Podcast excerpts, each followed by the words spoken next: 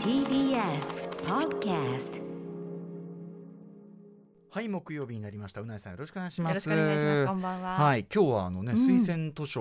の週でございまして読書の秋です読書のか。秋ということでうなえさんも今日このこの後ね、はいおすすめいただくわけなんですよね、はい割とあの今まで今年ここ過去2年は、うん。あのほっこり系というかそうねですね日常系漫画という感じでしたけどね、はい。どあのの辺ちりがょうど来るのねか、お手洗い行く時とかにうん連れて行きたくなるような一冊。まあ、そういうのも大事ですからね、うんうんご紹介。まあこち亀みたいなはい漫画っていうんですかこ。っちかまあまあ まあやまあそうねそう私安心感があるやつあのね実家住んでた時えええ、え小学生の時ははいこち亀が家に大量にありまして。へえでそれはどなたかご家族のどあなたかの長男うんうがん友達から借りパクしてたんですよ、100巻近くか仮パクできる量なんですかすごくあったんですよマジか本当てにかそ100巻近くありましたそれなんていうかなパ仮パクしたままにできるもんなものうそねんなの何年間も家にあったんですよでも逆にさあれかな持ってる人も走行帰りでいいやみたいなまあそうかもしれないねですね感じかもしれないよね誰かんちにあればいいやみたいなねそうなんですで100巻近くこち亀があって、ええちょうど実家の2階のお手洗いの,、うん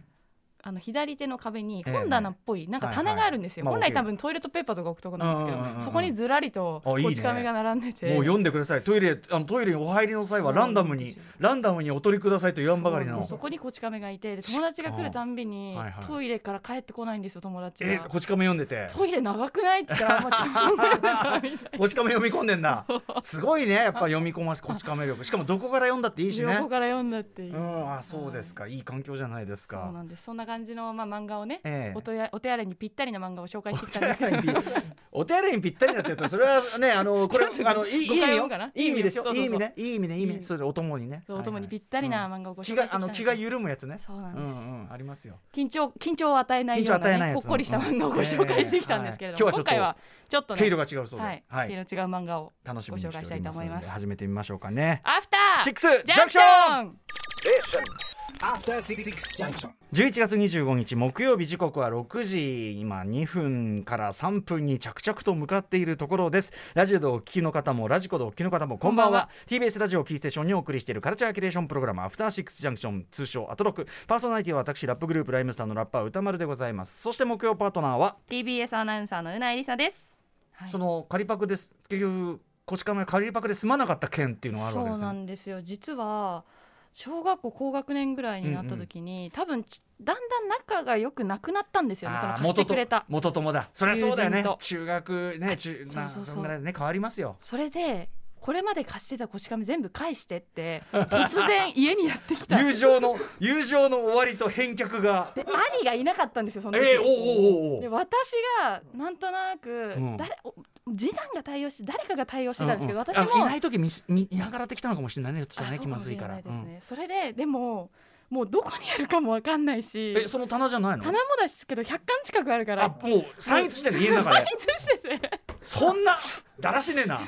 しかもあのカバーが結構紛失されたものもたくさんあってカバー取って読んだりねしますからね取って読うんあと当時ペットでウサギを飼っててほうほうほうウサギにめちゃくちゃ食い食い散らかされてるんうですさぎの餌になっていた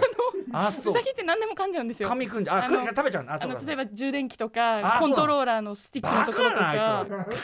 何でも噛んじゃうんですけどバカだなあいつら あうんこち亀もたくさん噛んじゃっててあそうえーでちょっとうわこれえどうべべね返せなくないみたいなええいくつぐらい私うん私が多分小学校中学低中学年あでも兄多分中学生だなあーこれ時効です許してください今この話をさせていただいておりますけうんうんうんもちろんもどちろんねもちろんそうだし、うんでもそのんだってリサさんには何の罪もないからまあでも加担してるっちゃ加担してるんですよまあね読み散らかして読みね散らかしたりうんうさぎのうさぎに食われたりしてる からうさぎに食われたりしてるからででその保管所でもさ子供ながらにこれは気まずいってなるわ気けだまよめちゃくちゃ気まずかったの覚えてて、で多分あるあるやつだけ多分綺麗なものを上に乗せてえー、そん な袋に入れてそんなあの身代金の上だけ1万円みたいなそういうそ んなのさ返した確か返した記憶があーそう返したの返しましたえででも多分しそのご本人も何巻持ってたかとかはちゃんと把握はしてないんですそよ、う多分かあの投資で100とかそういうことじゃないんだそうじゃないいろんなの買うんであーこっちから見てやっぱりあーじゃああーじゃあねうんあのばらばらけてんだったらしょうがないしそうなんですよあとどの程度汚かったかとかもう忘れちゃったかもしれないねカバーがないやつも多分あっそうだたとそう思うだんきでっすとそういようこときっでともそういうこきっととそういうことなんだようんうんなっていうことえーで、でも悲しい友情えーでさお兄ちゃん帰ってきていやもうその辺も私も記憶が曖昧なんですけど、うんうんでもとにかく私がすごく気まずかったのを覚えてるんですよね。いやーやばみた尻いな拭まいだもさんかねもうこのまま仮パクっていうから、うんうんもうもらえるもんかなぐらいの年月が経ってたあんでるすよ。あるあるあるわかるわかるもう、うんもうこれ自分のものかあなみるあたるいな。あるあるずーっと借り借りてるやつねありますありますあります、僕もどれとは言わないがありますよ、うんありますよね俺俺が貸してるものでもあると思うよこれ、うんそうそうそう俺そう今すごい探してるけものが一個あるから後でちょっとあのみんなスタッフのみんな聞くかんないずっと何年もパクり続けている犯人がいるかもしれな大い。体ねえの歌や大体ねえのお前らだから俺が勝手に貸してんだけどね、はい、あそうですかそうなんですよ素。敵な思い出ですね、はい、そんなかんななでね、元ともちょっとこち亀の思い出もあるんですけれども、うんうん今回今回はこち亀的推薦なそれではなくはい図書図書ということできましょううないさんの推薦図書はどうなんでしょうか、はいタイトルは「親愛なる僕へ殺意を込めて」原作が井野龍はじめさんと作画が伊藤翔太さんという方の、まあ、サスペンス漫画です。うん、あ今回はちょっと全然経路違いますね。はい、全然違います、うんこちらはですね「週刊ヤングマガジン」にて2018年から2019年にかけて連載していて、うんその後ウェブコミック配信サイトの「コミックデイズに連載が移ってさはあいはあ最後まで完結まで至ったとないるほうど。漫画なんですけど、私この漫画のまず出会い方からお話しすると、え最近自分が漫画を読むにあたってこのルートが多いんですけえ、ど、はい。例えばそのスマホアプリのスマートニュースとかのうんニュースまとめサイトとうか、んうんうんインスタグラムのストーリーの途中で挟まれるうん広告とか、うんうんうんツイッターの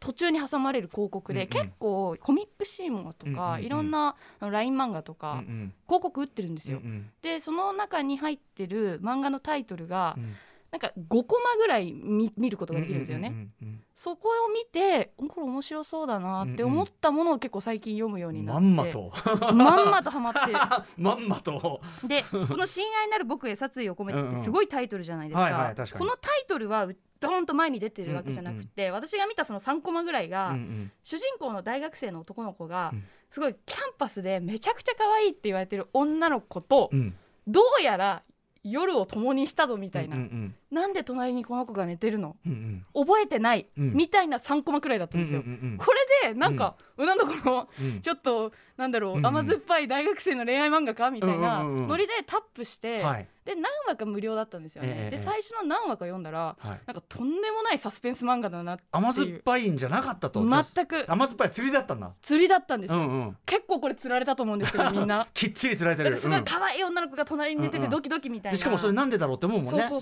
そううんでそれがまあ出会いだったんですけど、はいはいそこから数話読んだらもう一気に引き込まれてしまって、結局全11巻、うんもう自分で買ってはい。最後まで素一晴らしい日で読み切っちゃいました、えーもうそれぐらい本当うに、んうん面白かっもう引き込まれる漫画なんですた。けどどどどんなストーリーなんですか。あらすじが、まあ、連続殺人犯の父を持つ主人公が、まあ、知らない間に殺人事件に自分も関与しているっていうことがなんとなく分かってくるっていう物語なんですけど、うんただ主人公のお父さんはどう考えても、うんそんな悪い人には見えないんですようんうんだから主人公は父親がそんなことをするとは思えないうんでもいろんな証拠とかから多分父親が犯人なんだそして自分は連続殺人犯の息子うんとして生きているうん。名前は変えてるけど知ってる人は知っているみたいな、うんうんうんうんで大学でも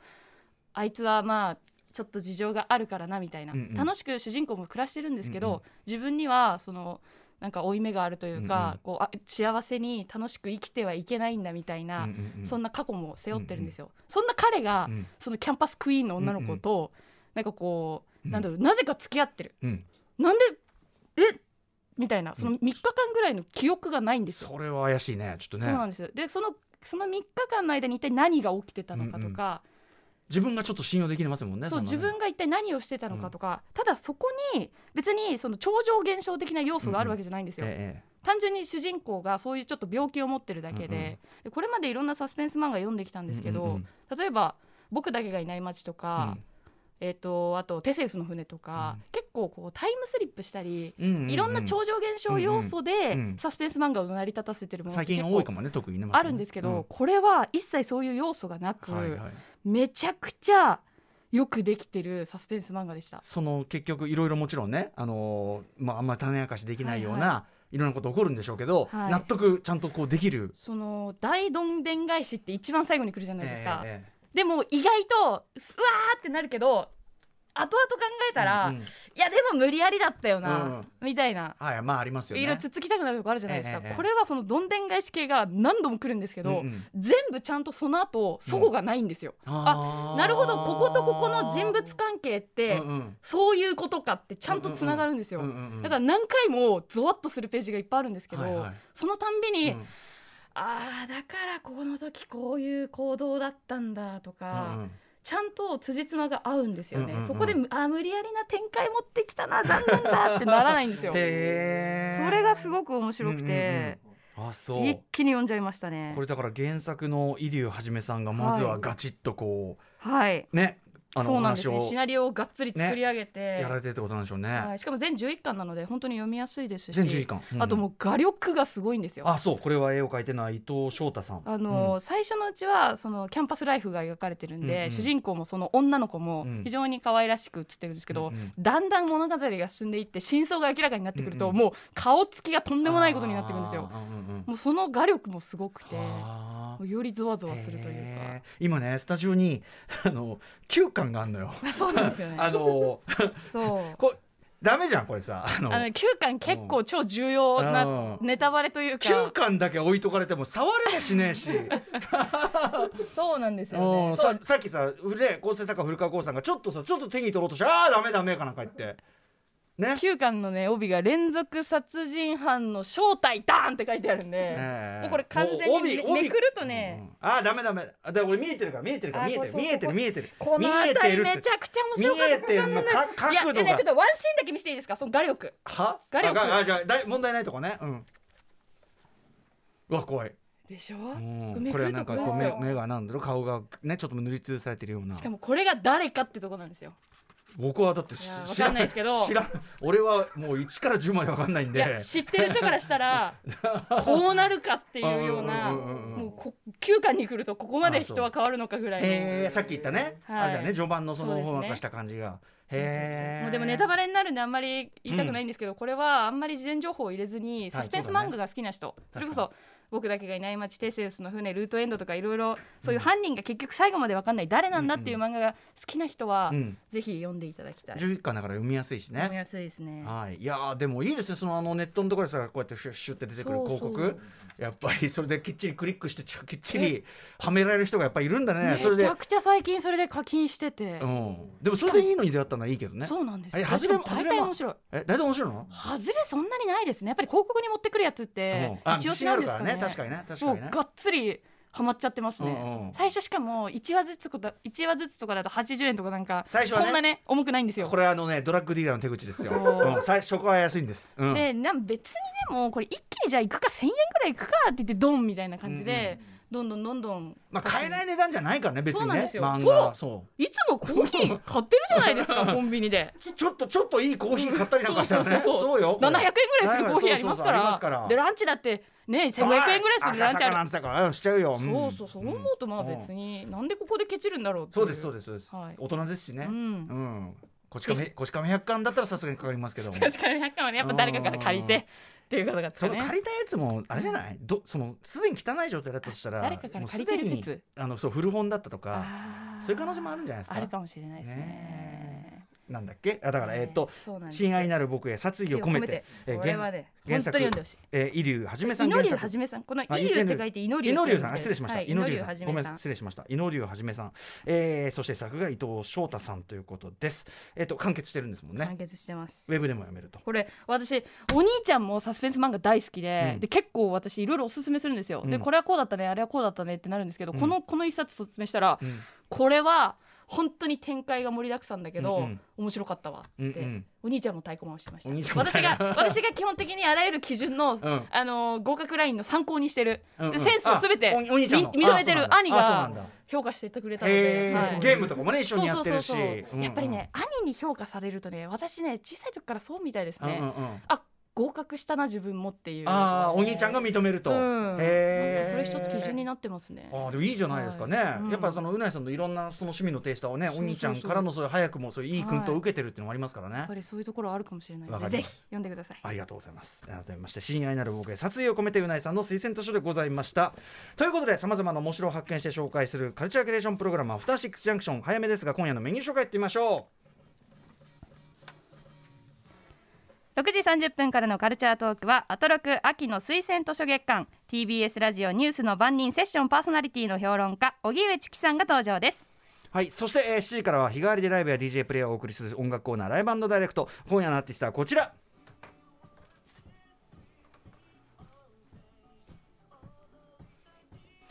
スクポンスクポンサンバリーの竹さんとゴスペラーズの村上哲也さん、まあ、私もお二人とも、ね、それぞれに親しい盟友でございますが、えージャパニーズセクシーソウルデュオ武田と哲也が番組初登場です、あちなみに私の相方も実はちょろっと参加しておりますね、えーはいそしてえー7時40分頃からは月曜日から始まった期間限定の新コーナーエンタメ紹介投稿企画コンテンツライダーアマゾンあー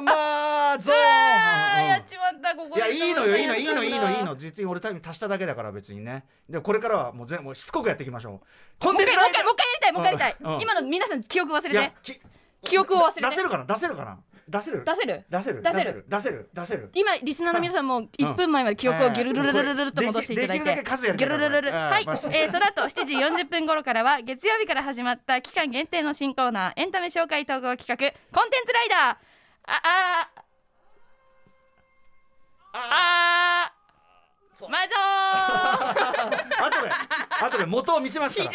あーンひーどい後で元見せますからね仮面ココンテンツ仮面ライダーじゃないコメンコンテンツライダーアマゾンお送りしますそして8時台の特集コーナービヨンドザカルチャーはこちら史上最高のゲームに選出された「ダークソウル」そして発売が控える世界的注目作「エルデンリング」などなど日本のゲーム会社フロムソフトウェアが生み出した死にゲーがゲーム業界に与えた影響特集 by 比べエスラさんはいえーアクション RPG の金字塔ダークソウルシリーズやブラッドボーンねあのーうなえさんもくりやられましたねこれね、はえーそして2019年のザ・ゲームアワードでゲームオブザイヤーを獲得した赤狼など、えー、過剰なまでの歯応えを持ったアクション性で死にゲーと呼ばれる要するにもうし死んで死んで死んで死んでそれで覚えていくそれで上達していく、えー、死にゲーと呼ばれる一つの潮流を作り上げたゲーム会社日本の会社ですよフロムソフトウェアその最新作エルデンリングの先行テストプレイヤーも行われあとですねその、えーフロムソフトウェアのねダークソウルが非常にたちょっと後ほどやりますけど、非常にゲーム的に高い評価、えー得たタイミングこのタイミング非常に、えーいいタイミングでこちらの特集をお送りいたします。はい改めてフロムソフトウェアに注目が集まる中この死にゲーがなぜそこまでゲーム業界にインパクトを与えたのかそしてフロムソフトウェアの哲学とは一体何なのかを解説していきます語ってくれるのはゲーム情報サイト IGN ジャパン、えー編集者のクラベエスラさんで浦部すさんはちなみにあのオランダに里帰り中なのでオランダとつないでそうですよ放送いたします。うんはい、メールの宛先は歌丸アットマーク tbs.co.jp 歌丸アットマーク tbs.co.jp 採用された方には番組特製ステッカーを差し上げますまた番組では各種 SNS も稼働しておりますので Twitter、LINE、Instagram はぜひフォローしてくださいそれではアフターシックスジャンクションいいってみよう Station. After Six Junction.